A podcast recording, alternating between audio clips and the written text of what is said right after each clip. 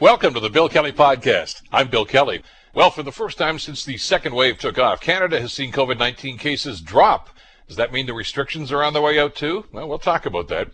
A couple was charged after they traveled to the Yukon to skip the line and get a COVID 19 vaccine. Community Services Minister John Streicker from the Yukon will join us to talk about that. And Canada's ambassador says it's time for us to let go of the Keystone XL pipeline. Will we? Let's talk about it. It's all coming up. The Bill Kelly Podcast starts now. Today on The Bill Kelly Show on 900 CHML. Let's talk about COVID and let's talk about the impact that it's having with uh, us in the last little while. And this is a rather uh, ominous anniversary, I suppose. It's been exactly one year since COVID 19 arrived in Canada.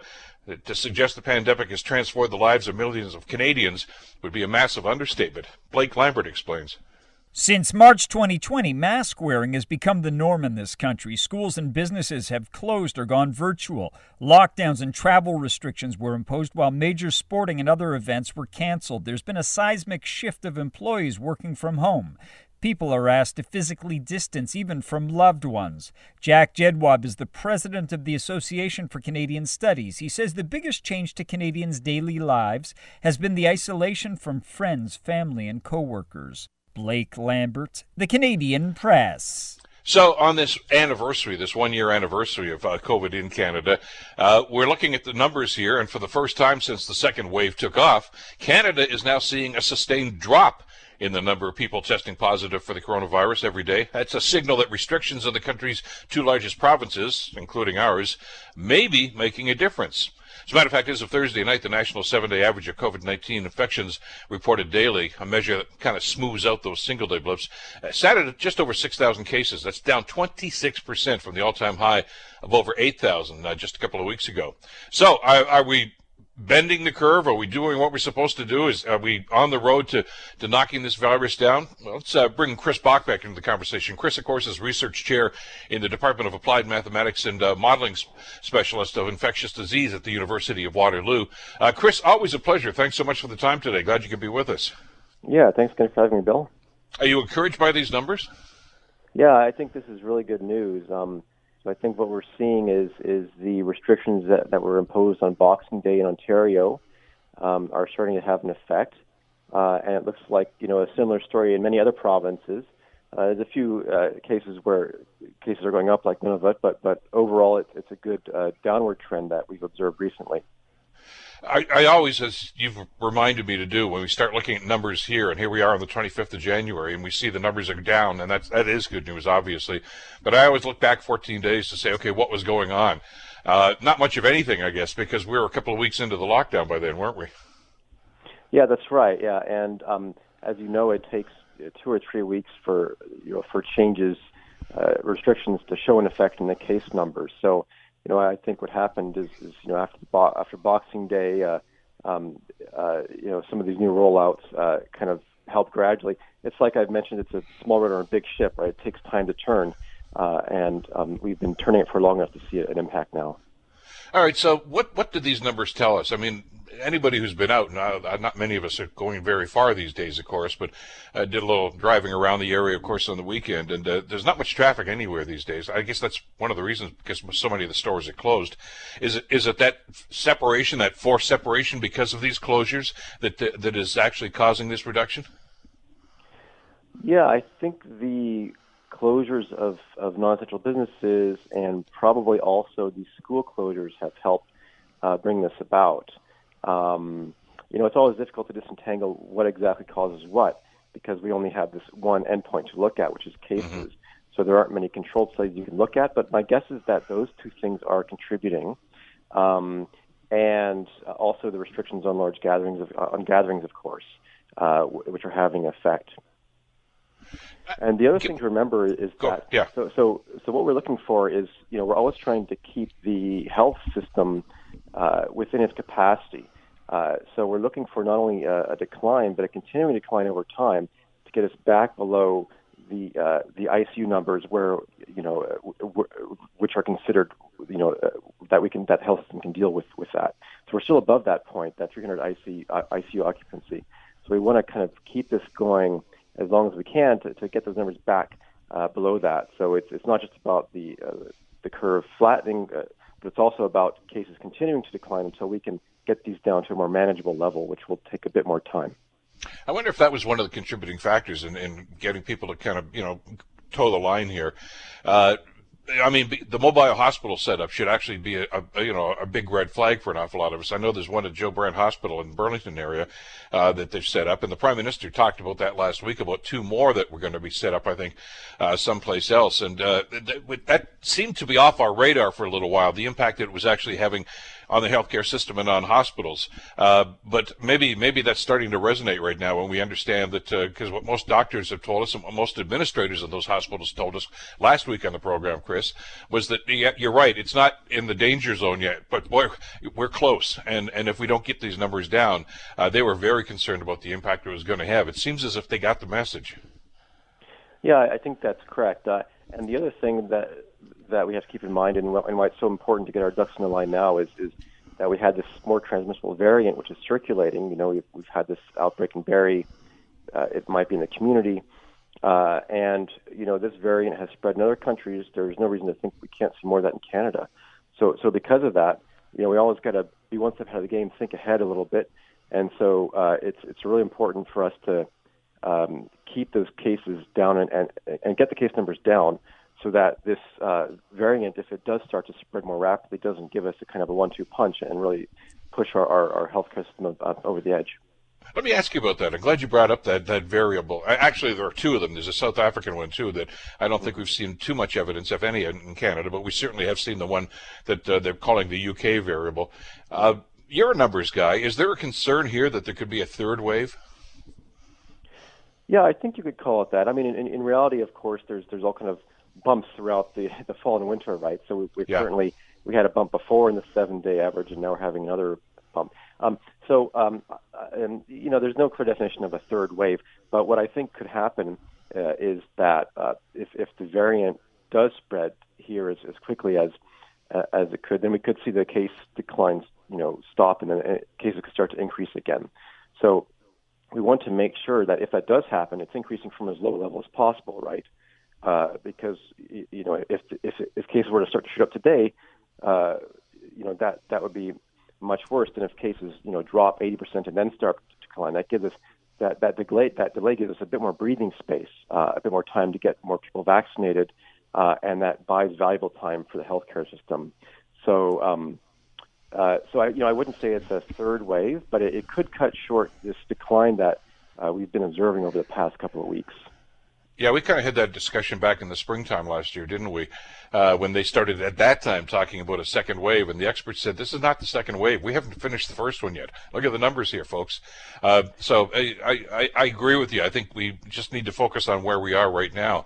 But the concern, of course, on the Barrie example, I guess, is a classic example of that because of the, uh, especially the one uh, LTC up there that had just about everybody in the place who works there or is a resident there uh, has tested positive for this.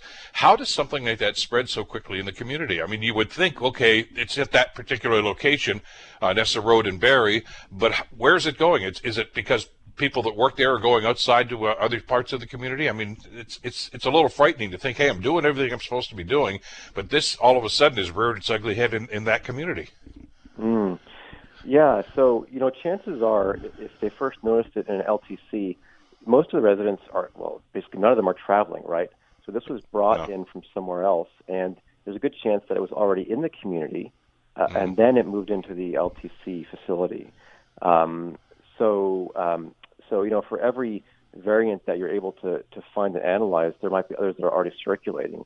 So I think that's the kind of scenario we're looking at. You know, my guess is that uh, it's you know it's already circulating in the community and, and it has been for a while.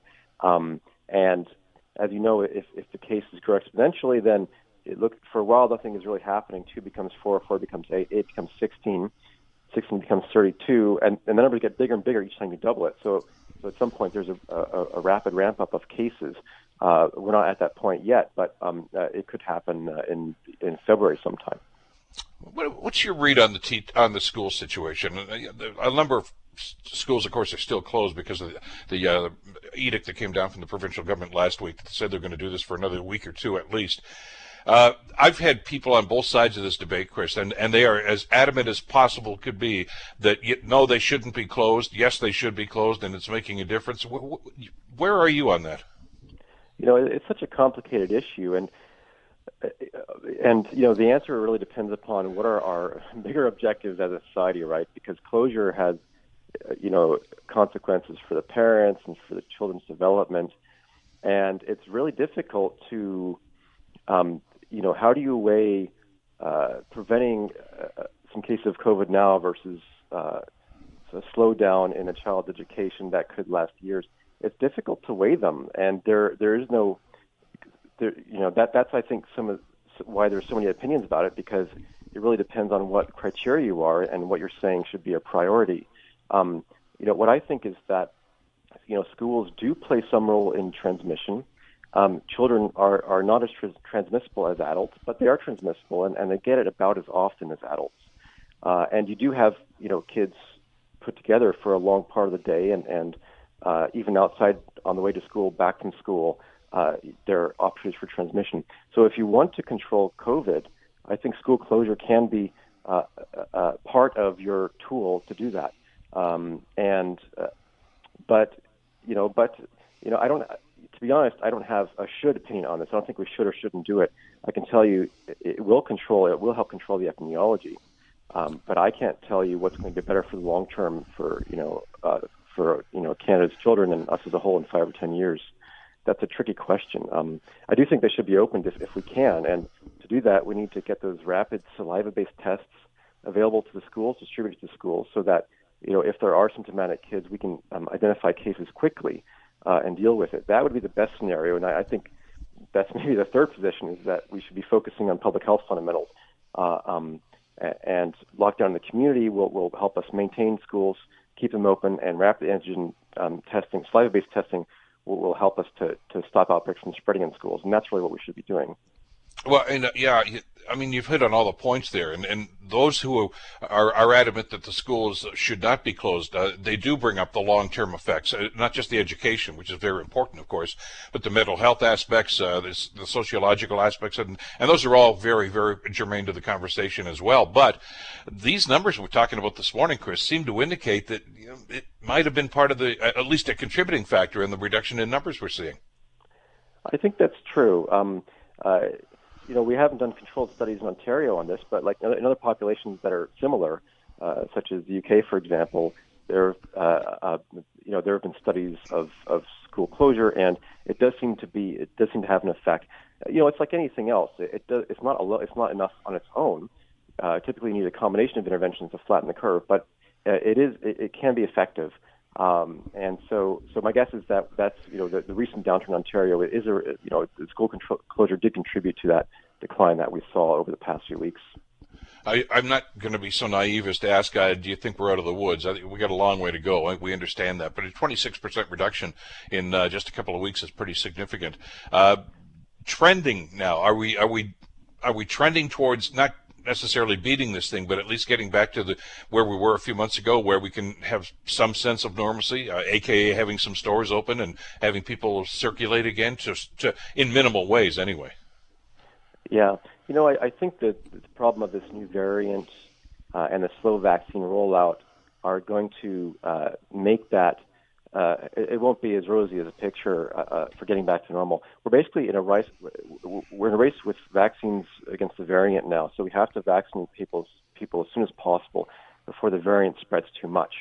Um, now, uh, you know, a month is probably too soon for us to say we're out of the woods, but I'm thinking maybe uh, if the current phase one plans for vaccination are successful and they do get um, all the LTC residents and uh, and healthcare workers and the First Nations vaccinated by the end of March, then you know these are really uh, the the most vulnerable groups, especially the elderly uh, and the Indigenous, uh, the First Nations. Um, so then I think we'll be looking at a point where you know maybe we we decide uh, it is time to reopen schools and uh, uh, reopen some businesses because the death rate is, is dropping. So I'm hoping we'll we'll be at that point. But I think uh, one month is probably too soon for that to happen because this variant and the slow rollout. Um, you know, earliest I'm thinking is probably March for that. Uh, funny you should mention that about the vaccinations. Of course, this being the week that we're not getting any uh, vaccines uh, delivered to Canada, which is, uh, we're told, a minor setback. I, I, hope they're right about that. Chris, it's always great to get your perspective on this. Thanks so much for spending some time with us. Yeah, thanks again, Bill. Yeah, have a good day. Okay, take care and uh, stay well. Chris Bauch, of course, from uh, University of Waterloo. You're listening to the Bill Kelly Show podcast on 900 CHML this is the week, obviously, that we're not going to be getting a supply of vaccines, and there's a lot of angst about that. Uh, and people are reacting in different ways to the vaccination program. Uh, last week, you may recall, uh, we brought you a story from London, England, uh, about a number of people that are actually planning vaccine vacations. Uh, this is this is for the well-to-do. I mean, because this is not inexpensive, and and they actually book a week's holidays, and you know, the, usually to the United Arab Emirates, and you get vaccinated and you can stay at a resort and everything else. And we thought, hey, wait a second here, uh, that's not going on in other parts of the world. But yeah, it is. People are jumping the queue by going to different regions. In fact, one of them is up in the Yukon territories. A cabinet minister there says a couple from outside the Yukon traveled to a remote community in that territory to get their dose of the COVID-19 vaccine. Uh, he's upset about this. The community is upset about this with very good reason as well. Uh, that's uh, John Streicker that we're talking about, of course. Uh, Mr. Streicker is the uh, uh, Community Service Minister for the Yukon Territories, and he joins us on the Bill Kelly Show to talk about this. John, thank you so much for the time. Glad you could be with us today. Morning, Bill. were you surprised when you heard this, John? Oh, yeah, surprised and angry. Yeah. I, I, mean, we've heard of this, and I know that you know we we've covered some stories over the last couple of weeks as well about snowbirds that are heading down to Florida and Arizona and getting vaccinated, and and the locals are getting pretty ticked off about this whole thing.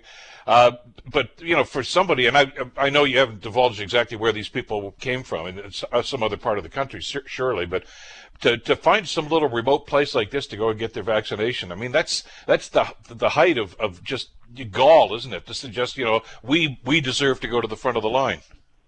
Yeah, it felt very selfish. I should let you know that over the weekend I got a couple more details. I was told that one of the people presented an Ontario health card, and one of the the couple presented a British Columbia healthcare card. And and the place where we're talking about is the community of Beaver Creek. Mm-hmm. And if you were to drive the Alaska Highway, and just before you leave the Yukon, you would come to Beaver Creek. It's a community of about 100 people, 100 plus and it's the most Canada's most westerly westerly community.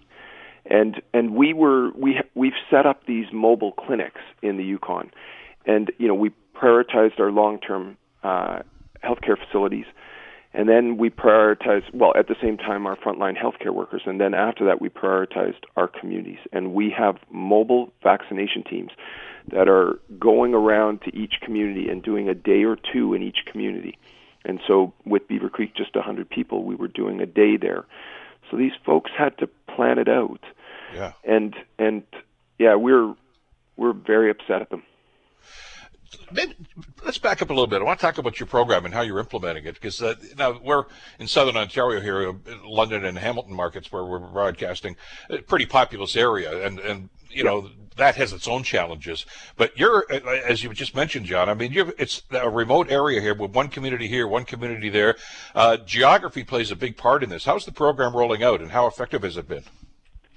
Well, it's great. First of all, let me say thanks to the rest of Canada on your show because what we understood right away was that small communities, due to their remoteness, won't have deep healthcare systems. So if if COVID comes in, and you know we saw this happening in Nunavut, then it can overwhelm very quickly. So you have to be careful.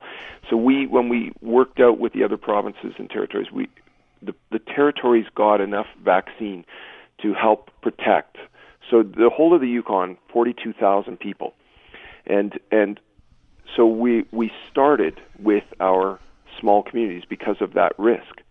So from a from a vaccine perspective, this is this was there so that we can just reduce that risk. And we've been getting uh, 60, 70, uh, 80, even 90% uptake on our first go around.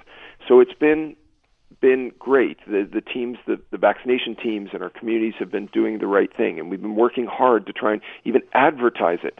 So we've been it's not like it was a mystery that we were heading to Beaver Creek because we put on this big campaign saying, "Hey, we'll be in this community on this day, and we'll be in this next one on these days."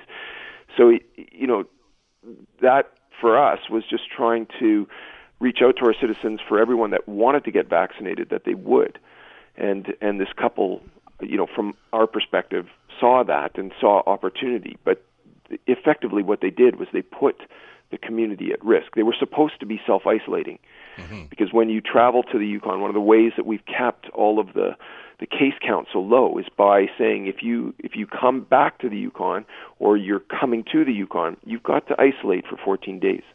And this couple came two days later, chartered a flight, and went to Beaver Creek. And we're on their way out, I guess, when uh, somebody caught up with them. Is that right? Yeah. So what I was told is that um, the after they got vaccinated in the clinic, the, the there was something that they said that made the the mobile clinic wonder. You know, it, it just raised a suspicion. The mobile clinic then called up the motel where they had claimed that they were working. So they what they said to us or said to the clinic was that they're there living in the community, uh, uh, recently arrived, and and then yeah, we would vaccinate them. And then so the clinic called up the motel, and the motel said uh, told them they didn't know who the, the couple were. So then what the clinic did was they called up our uh, enforcement folks from the Civil Emergencies Measures Act. They went to try and find them at the at the airport coming back on that charter flight, but the charter flight had already landed.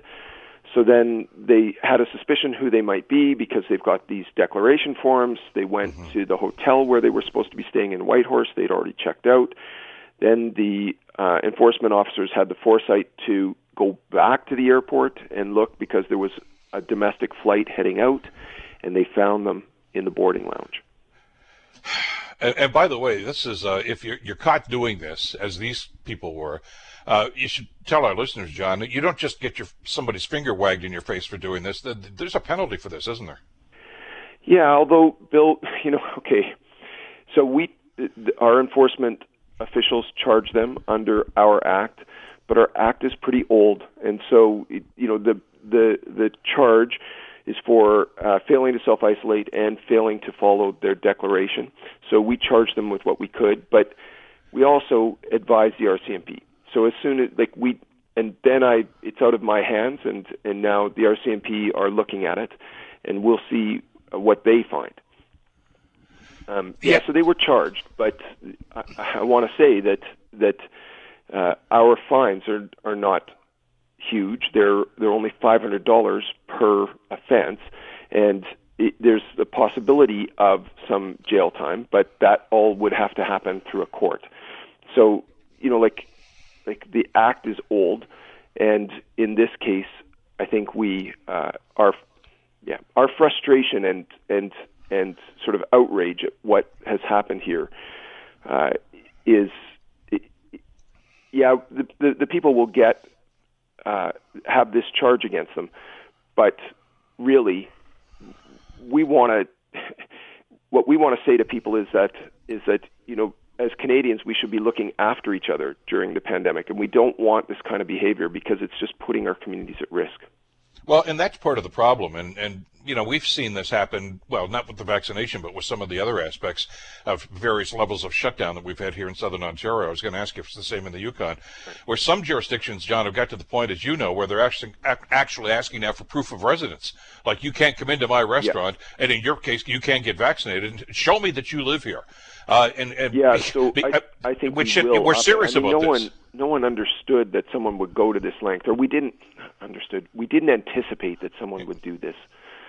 And and these communities are small communities, and mm-hmm. and so you know we will now put in place measures to try and be more rigorous with people that show up. And I, so you know I hope this never happens again, and I hope no Canadian would try to do this again. But and and in the Yukon, Bill, we've been lucky. We've had 70 cases, but that's because we've put in place measures. Everybody's been doing the right thing. That that, so when someone comes to the territory, we ask people to isolate for 14 days.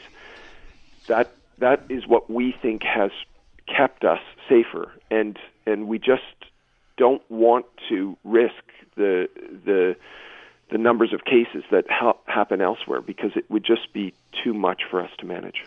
Well, the last thing you want in anybody's jurisdiction really is to you know to import this from other parts of the country or other parts of the world. I mean that's that's right. a, a, big concern in a situation like that. So I mean your your concern and, and your community's concerns about this, John, are, are, well placed, obviously because of what's going on.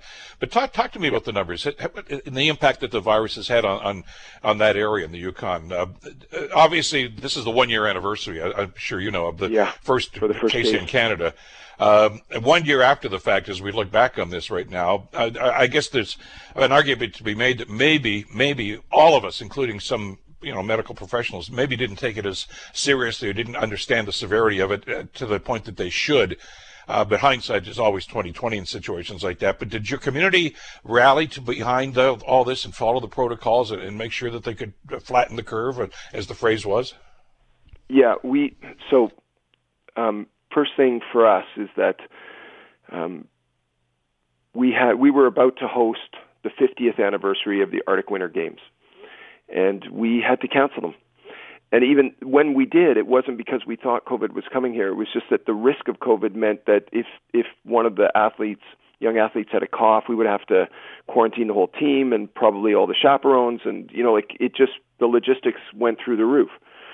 So so our first thing was to cancel the games, which was just gut wrenching for us as a community. So everyone understood about COVID very quickly because that those sorts of games where we would host all of the Arctic countries, it, it's such a big deal. And so we all understood about COVID quickly, and and we've, you know, I, I won't say that everyone agrees here. I think you know the Yukon is full of diverse opinions, but but by and large, uh, people have done the right thing in the territory, and and I think we're uh, we feel lucky. We feel lucky because we're we're we have enough vaccines for people. We feel lucky because we haven't had the cases come through, but it, it, it's come at a cost, and that cost is, you know, like our just like everywhere else, our our tourism sector is has been hard hard hit, and and and you know a lot of families here would want to connect outside and visit and or or have kids come back uh, you know during the the winter break for for university from university. And and and so there's there's there's a cost to everybody. Mm-hmm. and and and we feel good about what we've done because we've managed to keep the case count really quite low uh, to 70 uh, over the year and we've had a few you know moments and and every time sort of a, a, a bit of a resurgence happens and when we adjust the rules a bit you know we're all we're all you know sitting on the edge of our seat just hoping that we've got it under uh, kept it uh, tight. And so far so good. And so you know if I had to give a shout out it would be to Yukoners broadly uh, we've had anti-mask displays. I mean, as you say, people are entitled to opinions, but uh, you know, you can be against it, but you still better wear one. And uh, have you had a lot of pushback up uh, in in your area, John, because of this? Um, well, uh, we've, like I say, Bill. There's there, the Yukon is a is a place where where people really feel like they're they're they're living their own life, um, and and and it has kind of that that that that mindset about it. But when it comes to masks, it's been pretty good. I mean, I'm I'm the minister responsible for emergencies, mm-hmm. so I get to hear a lot of uh, opinions. I've heard from people that don't believe in vaccines. I've heard from people that uh, think the pandemic has been oversold and and and that our rules have been too much. And so we do our best to hear those you know, respectfully and and and allow that conversation to happen. But by and large, I I hear from more people who say, you know, we should go further with the rules. So, it, you know, there's there's such a, a range of opinions, but overall, I think it's been pretty good. The the uptake's been pretty good, and Yukoners have uh, remained uh, pretty respectful and kind and supportive of each other. Well, uh, here's hoping it continues. We just talked about uh, some of the national averages right now that are starting to trend downwards, and that's good news uh, when we start looking at new cases. So I guess we, one year into this, John, are finally starting to get the message and understand that we've got to be sticking to the protocols here. Uh, pleasure having yeah. you on the program. Thanks so much for spending some time with us today. Yeah, thanks, Bill, and and and thanks for taking the time to uh, to talk to us. Well, continue good luck and uh, stay healthy, John. Thanks again. Thanks, Bill. Bye. John Streicker, who is the uh, Community Services Minister for the Yukon Territories. Uh, people hopping a plane. Can you imagine the gall, though? To actually, you know, they're going to be in Beaver fly all the way out there just to get a vaccination. I guess they're not going to get the second dose from there. That's for darn sure. You're listening to the Bill Kelly Show podcast on 900 CHML. Well, the uh, Keystone XL pipeline uh, cancellation, actually the cancellation of the uh, the permits that uh, the Trump administration signed off on those uh, executive order uh, last week. President Biden uh, said, uh-uh, not happening. And it, as you might have expected, caused a lot of pushback on this side of the border. Alberta Premier Jason Kenney says the move actually sets a bad starting point for Canada-U.S. relations. For that administration to have canceled without even giving Canada the respect to let us make our case, they have retroactively withdrawn approval for a pipeline crossing that already exists, which violates the investor protection provisions of NAFTA. Well, I, I, don't know necessarily that they didn't give them an opportunity. As I mentioned in my commentary earlier this morning, uh, anybody that follows U.S. politics knew that every one of the Democratic presidential uh, candidates, uh, you know, within the last year and a half, including Joe Biden, obviously, said that if they were elected, they were going to kill this project. And they got elected and they've killed the project. So it shouldn't really come as a surprise. But does this cancellation deal a fatal blow to the oil industry in Alberta, as some are suggesting? Let's bring Marvin Ryder into the conversation, business professor at the DeGroote School of Business at McMaster University. Marvin, good morning. Good to have you on the show today. Glad to be with you today, Bill. You weren't shocked by this decision by the president, were you? Well, no, and and you've laid out a couple of key reasons. Uh, he was vice president to President Obama when President Obama killed the pipeline back in 2015. Now, yes, uh, along comes Donald Trump, and he uh, whatever whatever Obama wanted, he tried to change. so he gave it a green light. And my advice at the time was build just as far and as fast as you can I think this is why Premier Kenney invested $1.5 billion of Albertans' money in the project last year, even loaned the project another 5 or $6 billion, and even that was his advice build, build, build, build, build. The theory was that if a new president was elected who was not necessarily pipeline friendly, but it was 90% done, it was almost there, well, you wouldn't cancel it at that point. The problem was that last summer, it was July, the U.S. Supreme Court halted construction on the American side, basically citing that there were some environmental uh, assessments that weren't done appropriately. There were some uh, First Nations consultations that were not done appropriately, what have you. So they said cease and desist. So when Joe Biden got elected and, and ascended to the presidency, it wasn't that hard for him to cancel a project that was maybe at best 30, 40 percent complete. Now, Friday we had a phone call with uh, Prime Minister Trudeau. Uh, we don't know the actual details of that call. If I was the Prime Minister, I would uh, again ask Mr. Biden to say, is there any way we could resurrect the Keystone XL pipeline? For instance, maybe it's the routing. Maybe you think it goes through some protected areas. Maybe we could go around this lake and underneath that stream rather than something else. But I would also have said, if if you really feel this is it, Joe, that there is no no going forward with it, we've had a company, many companies, invest significant billions of dollars to construct what they have constructed, can they at least get compensation? And I think that's one thing, especially now that you've made it retroactive. They didn't do anything wrong for the last four years. They were following government policy. You've changed the policy. I do think there's a case here for them to get some compensation, but I think really with Biden in charge, uh, the likelihood of Keystone now being built is next to zero and and the, the, ambassador, the Canadian ambassador to the United States, uh, made those comments, of course, over the weekend, uh, suggesting that uh, that's uh, Kirsten Hillman, by the way, that uh, it's time to move on. I don't necessarily like the decision, but uh, they seem pretty adamant about it, and that that seems to be the, the, thought about this. It's interesting, though, Marvin. Last week I talked with one of our global reporters who was down in Washington covering what's been going on. And I asked her, I said, Jennifer, what's what's what's the reaction to the cancellation? She says, nobody cares down here. it's it's it's not an issue in the United States, and, and she's been in the states for a long time, uh, covering U.S. politics for us on Global. And uh, she says, no big deal. As a matter of fact, you noticed uh, when you know President Biden started talking about all the executive orders he was going to issue, uh, he he rarely mentioned and barely mentioned the, the yeah. cancellation of the pipeline because it's just not on any, anybody's radar there. Yeah. Now, a couple of things on that. Obviously. Um, uh, uh, canceling the pipeline is is, is l- less important, for instance, for the average person than having the United States uh, rejoin the Paris Climate Accord. I think that's a much bigger issue that caught yeah. our attention. Um, but I'll also say that canceling the pipeline does not mean that Alberta oil is not going to find its way into the United States. Alberta oil from the tar sands is going to the United States today, but it's not going by pipeline, it's going by train car nearly half a million train cars a day are making their way into the United States. Personally, personally, I think that pipelines are a more efficient way of doing it and less prone to some of the things that we've seen.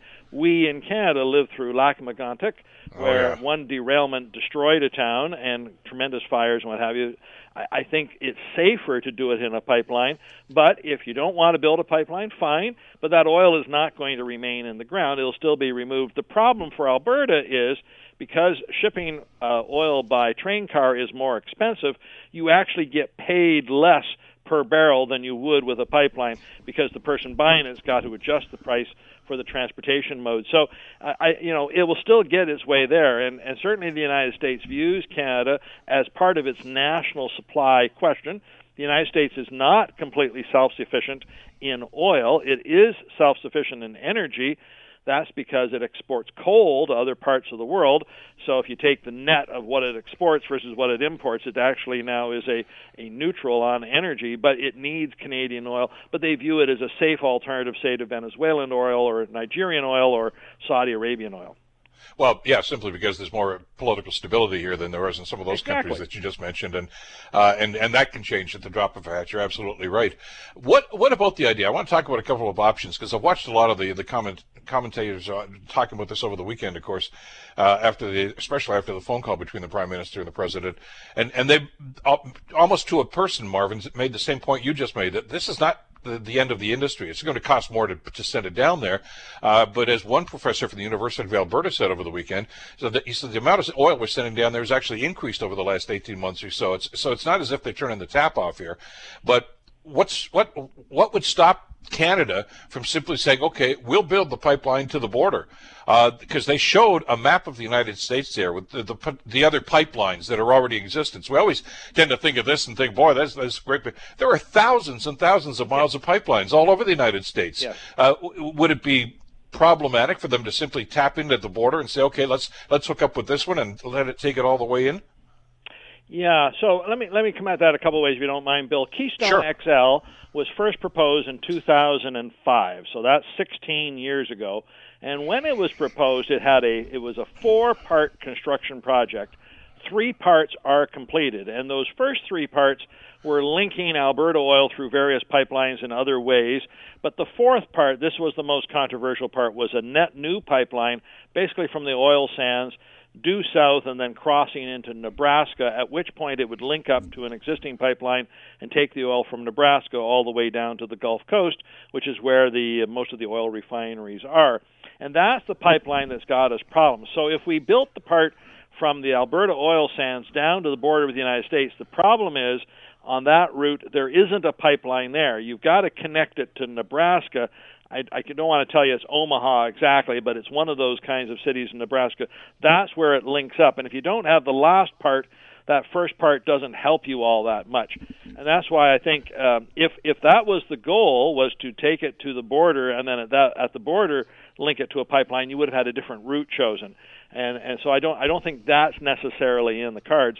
But I think it's also fair to say that um, when we talk about things like a vision of a net neutral on carbon uh, lifestyle by the year 2050, I think that's very doable. But that's 30 years from now. In the meantime, we still have vehicles that need gasoline, we have plastics that need to be created, we have other products we make from petroleum, and, and we aren't going to turn that off today or tomorrow or six months from now. we are gradually over a 30 year period going to change.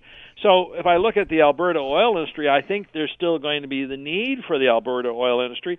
In fact, even 30 years from now, when we reduce our dependence on oil as a source of fuel in favor of other things, we're still going to need oil. Oil is, is part of our lives, but perhaps not at the same volume. So the challenge for them is to sort of reimagine themselves in the context of the world of the future as opposed to the world of today. And even even Jason Kenney has said that Alberta wants to spend money on new energy technologies so that those people who lose their jobs in the oil fields one way might find themselves uh, uh, you know, getting jobs in another green energy connection in another place. So it's all part of slow evolution as opposed to radical change.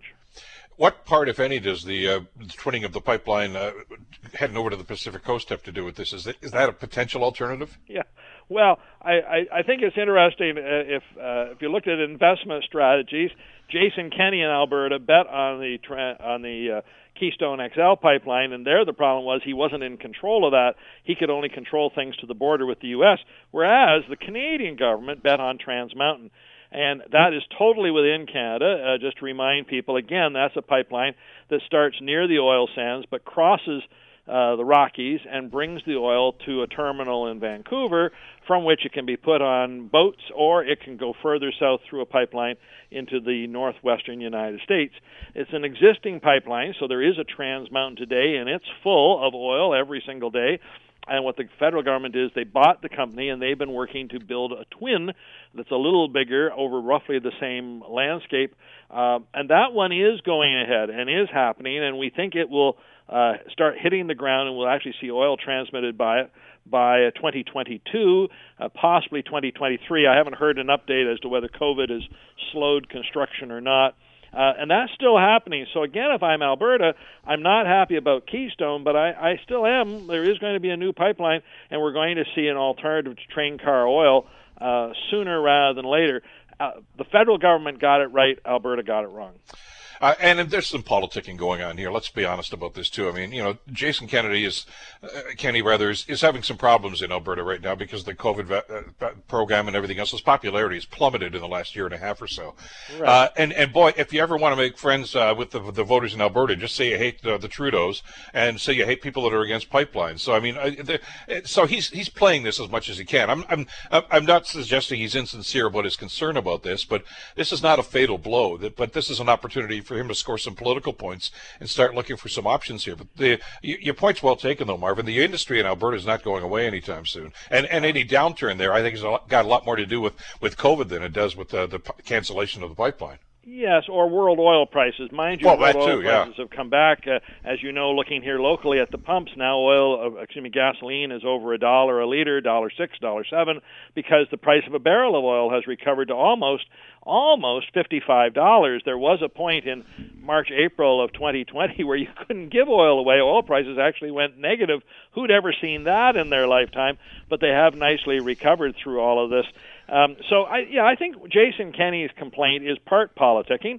Uh, when he says, uh, you know, you didn't even give us a chance to make our case. You you got to be kidding. You know, the case has been well made. It's been made for 15 years. There isn't anything we can say that hasn't been said before. Many people in the United States are uh, who are back in government uh, come from the um, Obama years. They had all heard the cases. They knew the cases, uh, and and I think, in fact, in a way uh, maybe, maybe uh, Joe Biden helped Mr. Trudeau out because it's Biden who killed the pipeline. It wasn't Trudeau who killed the pipeline. So uh, let's move on. Let's find other ways we can deal with this. Let's find other futures for all this and focus our energies in other ways. And I think that would be well advised to Mr. Kenney as well. There's still so much potential out there and so many things you can do. Okay, plan A is gone, but hopefully you had a plan B and a plan C. Well, exactly, and I know he was making some noise, and so was Premier Moe in Saskatchewan about you know s- trade sanctions against the United States because of this retaliatory trade sanctions. Uh, we don't want to go down that road, do we? I mean, there's a lot of other things to discuss here, uh, which I know they did in part uh, with their phone conversation, the Prime Minister and the, and the President the other day about the Buy American policy, and it, it sounds as if uh, President Biden's going to try to be flexible about that, like like Obama was a few years ago too. Uh, you, you don't want to start building walls and getting people ticked off at you at this stage. I wouldn't think. Well, uh, you know, we just had an administration under Mr. Trump who who seemed quite willing to put tariffs on just about anything at any time under the guise of national security that was supposed to be really for wartime endeavors and and fighting trade battles. That's not the same as fighting a real physical battle as you go. And and I don't I don't think we want to have the holdover of policy from the Trump years for the Biden years. It's a different administration let's register our concerns.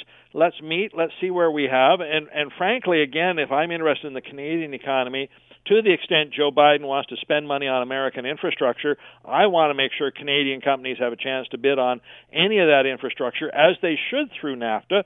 I don't think a trade sanction at this point helps in any way. And and uh, but I will say instantly, it's like we have just wiped off the four years of Trump. For instance traditionally, it had always been the case that the President of the United States, their first call to a world leader was to Canada. That happened on Friday. Traditionally, their first visit to outside of the country is to Canada. That's going to happen next month. We're going back to the way it was. I want to see more of that. That was the relationship with the United States that that I understood and that we could work with quite easily. What we had with Trump, we were just like walking on eggshells every day, and I don't think that was healthy for anybody even if it's not perfect, our relationship with the United States was stable, and that helps us a lot as we try to recover from COVID. Well, yeah, and and you know, to suggest with time to move on is that I don't think that means capitulation. It just means that you know we've got other things that we have to look at here too, and and I think they actually made some headway to do with that program too, because uh, from the, the reporting we've seen on the the meeting between the president and the prime minister, uh, President Biden seemed to indicate that this Buy American thing was essentially government procurement uh, contracts, uh, and and that's not small potatoes by any stretch of the imagination, but it, it looks as if he left the door open there for further discussion about it. Well, and Bill specifically specifically, when they talk about Buy American in the United States, what they're primarily saying is we're not going to let Chinese companies bid on these, we're not letting Russian companies bid on these, we're not letting Indian companies bid, uh, bid on these things because you know we want to see this money help us in North America when you mention Canada, at least for most Americans, they think we're part of the club, we're part of the fraternity, and oh no, we we don't want to keep Canada. Canada's not the problem. If we're buying American, we just don't want it to be from those Asian countries or maybe European countries. So, you know, we have that funny little relationship, and we just want to keep that relationship as we go. And I, I think Mr. Biden gets that. I'm not sure Mr. Trump ever did. Yeah, I mean, as I say, and Biden, as vice president, of course, was part of that whole Obama thing, which really kind of morphed into a Buy North American, uh, because there were a lot of exceptions made in that situation, and, and we seem to come out of that okay. So, uh, as they say in the biz, more to come on this, I guess, right, Marvin? yeah, well, you know, it's early days in the Biden administration. Remember, the inauguration just happened just a week ago, uh, last Wednesday, so it's a little early to see which way the tea leaves are going, but I, I just feel like there's a fresh wind blowing in Washington, and let's try to build on that. And unfortunately, Keystone XL is a casualty, but maybe it is best to be seen in the rearview mirror and then uh, anticipate new things to come. Well, and the other element to this too, I know we're just about out of time here, is as you mentioned, it was a court decision that actually held up uh, the construction in the states, and I don't think that's been resolved. I know they've made some modifications no. to what they wanted to do, but it may well have gone on for years, notwithstanding what the president did today or last week. Yeah, no, a- a- exactly. As we know here in Canada, uh, uh, because each First Nations, I could get eight out of ten of them to agree, but those last two can have us over a barrel, and that's that is some of the challenges as you do this. So if this isn't going to work let's find something that will and and keep moving forward as best we can.